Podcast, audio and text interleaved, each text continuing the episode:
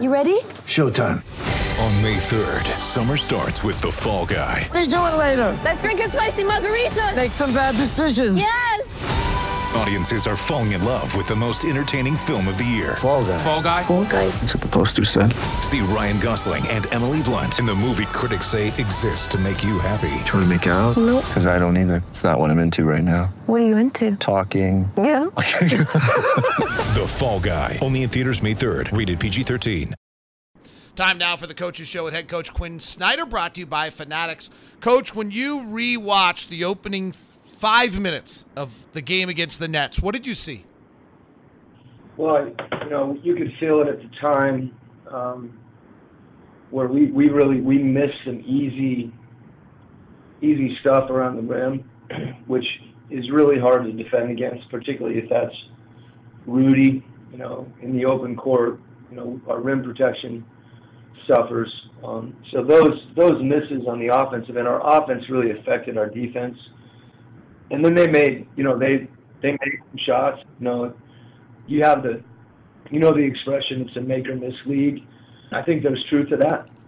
Um, but you know, we, we, we should have been down less had had we, you know, done things defensively better than we did. I, I think at times, you know, you react to those those possessions on offense um, that are a little bit deflating, and you just can't do that because it snowballs, and all of a sudden, you know, we're in a position where we're just fighting an uphill battle the whole game, and, and that's hard. Knicks are interesting. They run a ton of isolation. I think Julius Randle leads the league in isolation. When they put your guys on an island, what do they have to do defensively tonight? Well, you know, I, I think no matter who's on him, you know, you got to stay in front of him, and he's so good uh, at creating angles. You know, he, he's he's got a dominant left hand, but that doesn't mean he can't go right. If that makes sense, I think sometimes he goes right, goes left, and then finishes, and then he goes right and comes back left with that spin move. So the thing that's really hard right now is he's shooting the ball real well, and you know, he's a guy that's just improved as a player, and you can see it. You've, I think, know Tom Thibodeau fairly well. I know he came and watched a bunch of your practices in his year away. What have you got? How, how have you guys gotten to know each other, and, and what is your connection?